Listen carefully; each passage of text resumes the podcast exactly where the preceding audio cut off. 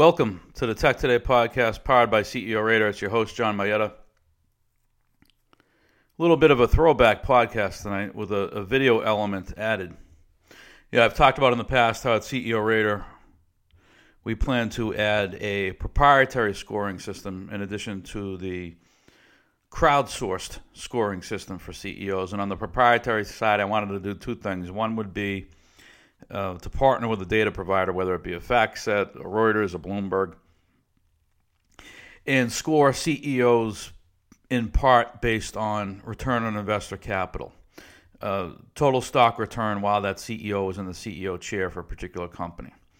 Revenue growth, profitability growth, both uh, operating profits as well as uh, at the earnings level.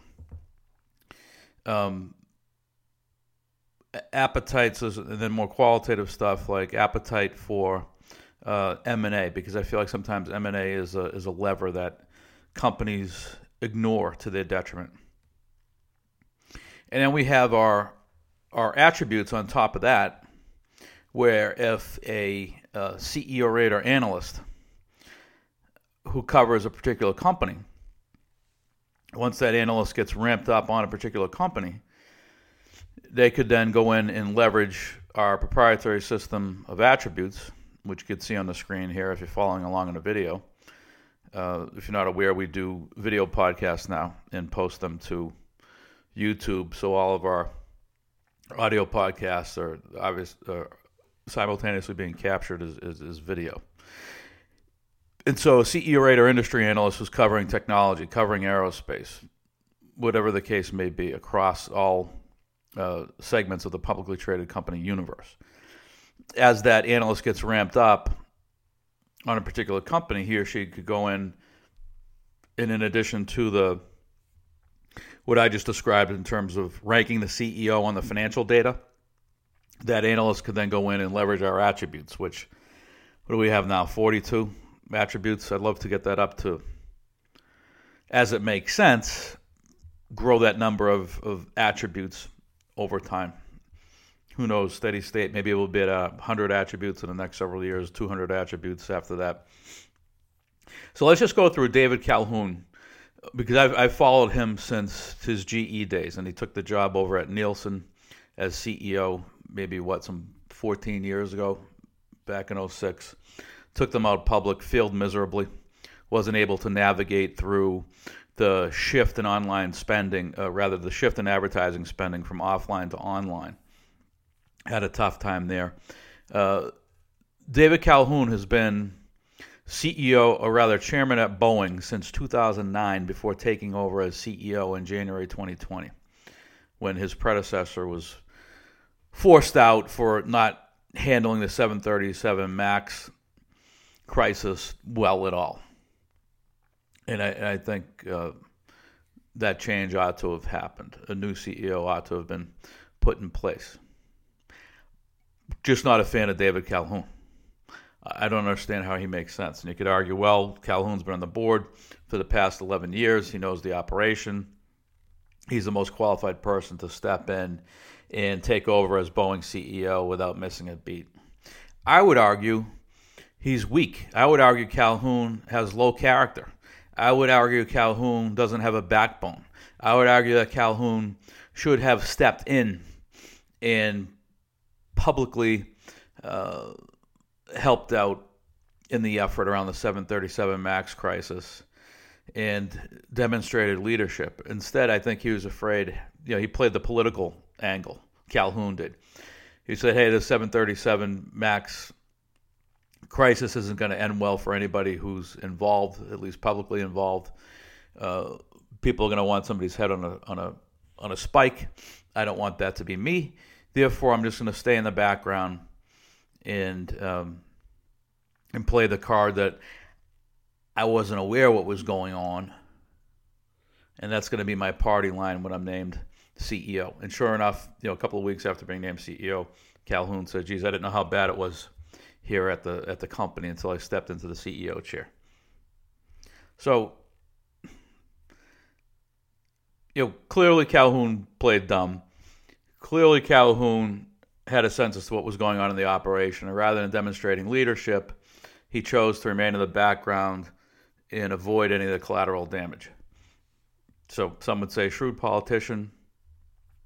I would tend to agree. Bad leader, though. You can't have it both ways. You can't be a, a shrewd politician and uh, uh, abstain from any responsibility or leadership and be an effective leader. So let's just go through our attributes and let's rank Calhoun, which I, I took the time to do. You know, me being, I'm playing the analyst role now here for David Calhoun at, at Boeing, who I believe is going to fail miserably as CEO. Strong leadership qualities. No, doesn't get to check that box. Lacks moral character. I check that box. That's a negative box. What do I mean by that? Again, Boeing desperately needed leadership some months ago, dealing with the 737 MAX crisis. And Calhoun, again, long uh, board member since 2009, chose to do nothing. Weak moral character, weak leadership Acquisitive. No check mark there one way or the other. Organic growth focused. It doesn't qualify there. Attentive to investors. I would argue doesn't qualify there. Inattentive to investors. That's a negative. I gave Calhoun a negative check mark on the attribute inattentive to investors. Why? Well, because I think all of these airline companies, and whether they're in the supply chain like Boeing uh, or actually the uh, the flight operator, like a Delta, for example. I think the the players in the airline industry could be doing more, and I'm going to get to that on the the M and A attribute. I'll tell you what I think they could be doing. Consistently meets or beats estimates. It's early days. I didn't put a, a mark there. Inconsistent results versus estimates. I abstained from putting a mark there. Conserves capital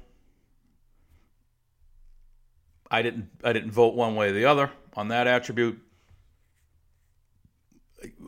On the on the on the bailout thing, if we want to talk about capital for a moment, recall that Calhoun was the first one to knock on the Trump administration's door requesting a bailout for the industry to the tune of 50 to 60 billion. I think the number that actually came through a couple weeks ago as part of the 2 trillion dollar stimulus package was 58 billion. But Calhoun knocked loudly, "Hey, we need a we need a taxpayer-funded bailout. We need a taxpayer-funded bailout. We need it. We need it fast." And when the Trump administration did one of the, the smartest things I think it's it's ever done, which was to say, if you want a taxpayer-funded bailout, there's going to be strings attached. We're going to take an equity stake, something, right? We're going to take a stake in the company. When the administration went back to Calhoun with that feedback excuse me, Calhoun said, well, maybe we don't need the bailout after all. Maybe we don't need it after all. Maybe we just wanted the the the free handout, but with strings attached, we're not so interested. And that's that's moral hazard. That's moral hazard. I can't stand that in a in a leader. That's weak leadership. You want to raise capital, Calhoun? Go tap the markets. Airbnb did. Hey, that would be extremely expensive capital. I agree. It would be egregiously expensive, but you put yourself in that situation. How? We didn't. We're not responsible for COVID. I'm going to get to that in a minute. Wasteful capital allocation. Yep. How so? By not diversifying. That's how. Wasteful ap- uh, capital allocation is, is one of our attributes. I'm working through the attributes here. Onward. Guides aggressively. Guides conservatively. I didn't I didn't rate Calhoun on guidance just yet. It's early days in his tenure. Let's see how it plays out. Short term focused. I abstain there. If you put a gun to my head, I would say yes, he's short term focused. Long term focused, certainly not. Invest for growth. Haven't seen it. Underinvests. Yep. I'm going to get to that. So I'm going to get to inattentive to investors, wasteful capital allocation, and underinvests all in a moment because it's all answered by one thing. And if you know me, you probably have an idea as to what I'm talking about. Product centric, don't see it, so he doesn't get the benefit of that vote. Sales centric, don't see it, he doesn't get the benefit of that vote. Competitive, I don't have that type of inside information. That's more uh, the type of feedback that would come from uh, an, an employee, somebody that's worked beside Calhoun or even somebody more junior in the organization who has a sense as to what this guy's about would be qualified to score the attribute quote unquote competitive. Same with the next attribute, decisive. Same with the next attribute, indecisive. Calculated risk taker, I abstained. Overly risk averse, I abstained. Has a clear vision for the business, definitely not. So we didn't score that one in Calhoun's favor. Unclear business direction. I don't know that his business direction is unclear. I think it's more maintain the status quo, uh, which clearly isn't good enough. Valuation sensitive. I don't think Calhoun's had the opportunity to to uh, demonstrate whether he's not valuation sensitive. That would come more around uh, to the extent that they invested in new te- new technologies in the operation. That would uh, the valuation sensitive attribute was one we were really creative for technology companies insofar as being a comment on their M&A strategy. Operationally focused, haven't yet seen it. I would argue no. Were Calhoun operationally focused, the 737 MAX disaster would have been largely avoided or entirely avoided. Innovative, definitely not. Unimaginative, unimaginative, you bet. Uh, strategic thinker, absolutely not. Well prepared, absolutely not. Customer centric, absolutely not. Insufficient customer attention. Yep. 737 Boeing Max disaster. We'll score them there. Understands the competition. Definitely, I would say Calhoun knows his immediate competitors, doesn't have an understanding of the land, the adjacent landscape. I'm going to get to that in a minute. Takes well reasoned action. Nope. Blew the 737 MAX uh, process. There was a way to handle that from an operational standpoint, which would have avoided the disaster altogether. There's a way to there was a way to have handled the 737 MAX crisis uh, after the fact in terms of the PR, which would have been transparency, and he blew that. Um, optimistic, pessimistic, I'm not sure what, what type of uh, leader he is internally in terms of the, the, the, the tone of the organization. I would guess pessimistic, but since I don't have a good handle on that, I abstain from voting. Resilient. I haven't seen him Calhoun do anything creative, anything that would demonstrate resiliency uh, since COVID has, has hammered the stock. Uh, and, and dating back to his time as chairman beginning in 2009. I haven't seen anything out of Calhoun that would demonstrate demonstrate resiliency. Creative thinker, absolutely not. Employee centric, absolutely not. Uh, low employee attention, I would argue yes. See, there's an opportunity cost for not being the best leader you can be. And when you're ineffective as a leader, the, the, the first people to suffer are employees then customers, then shareholders. But first and foremost, it's employees who suffer. Last attribute, independent thinker. I, I don't have any evidence of that, so I, I abstained. So it's a terrible score. Calhoun gets a score of, of zero in terms of our CR score. And so, you know, there are a number of attributes here where I said I would get back to it. So, the strategic lever that Calhoun failed to exercise that would have demonstrated some creativity, demonstrated some strategic leadership, uh, some competitive differentiation is, is mergers and acquisitions. For those of us in the business, M&A. There was a time when Sabre, S-A-B-R ticker, was a very good business. Sabre would have made a lot of sense to be inside of, a, of Boeing. Better margin structure, a technology business. Maybe would have afforded Boeing the opportunity to do some creative things from an operational standpoint. There's ITA software that Google, I met those guys geez, a long time ago, 2004 in Cambridge. Jeremy, I forget Jeremy's last name. Um, and last I checked, maybe a year or so ago, he was leading travel for Google. He was the VP of travel uh, for for Google, which is surprising. Oftentimes, when entrepreneurs start companies and they sell that company, they hang around for two to three years as part of an earnout, and then they're off to the to the next thing. So that would have been a, a, a great one for for uh, Boeing to acquire ITA software. Instead, Google, I think I ended, up acquiring it in either 2007, maybe 2010. And Google also has a partnership they announced some months ago, and they may have put some money in as well to to Sabre, um, to to modernize the uh, the IT infrastructure. So M and A is a lever that Calhoun failed to pull. Um, there was a company that I met years ago when I was with Solera. It it was, and I don't recall the name. It was private equity owned, and it was a company that I believe Verisk ended up buying it maybe five or six years ago, and they created this company had a database around uh, airplane specs the mechanical specs to repair airplanes, you know, for different makes and models. And I didn't like it because it was a a no growth business with very high operating margins. I want to say they were 50, 60% operating margins, which told me, hey, if we bought this thing, it would have had to, it would have required a fair amount of investment and one of the things that Solera did not do well was develop product. But I thought, hey, we'd end up paying a lot for this thing.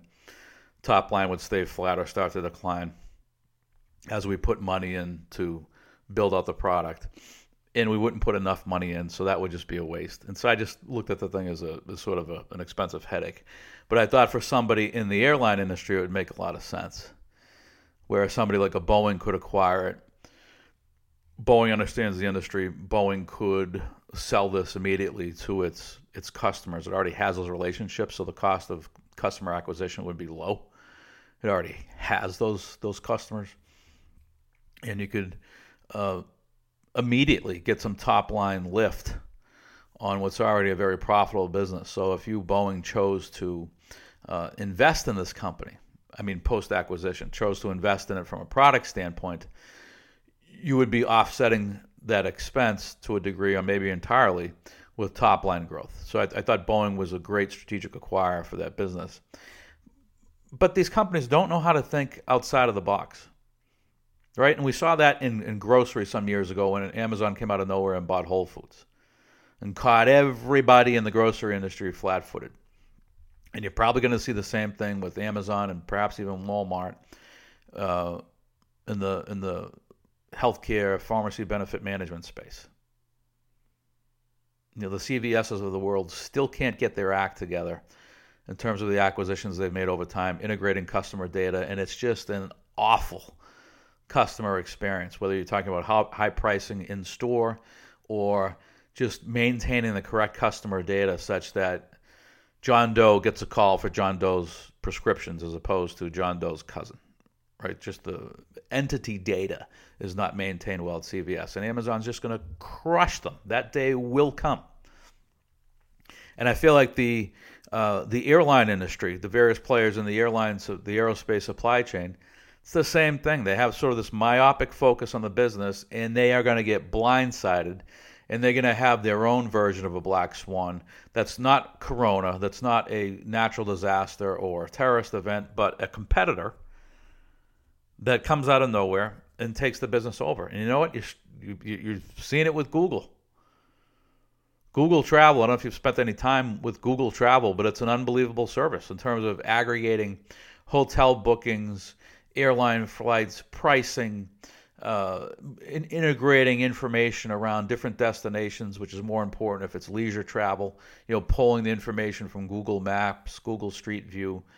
So you know, that opportunity was afforded to the airlines to, to go deeper into, uh, let's call it destination intelligence or uh, local market intelligence. Right? They allowed all these middlemen to come up, the Expedias and the bookings of the world, who Google's going to eat their lunch. Um, so that's that's David Calhoun in a nutshell. that's some of how we think about grading CEOs and why it's important to have an effective CEO. And I think I just, I may sound like a broken record, but it matters who the CEO is and not just at small companies. It matters at companies like Boeing. It matters at Microsoft. So an investor tells me that, hey, it doesn't matter at a, you know, a 50, 100 trillion dollar market cap company who the CEO is, it just runs itself. And I say, BS.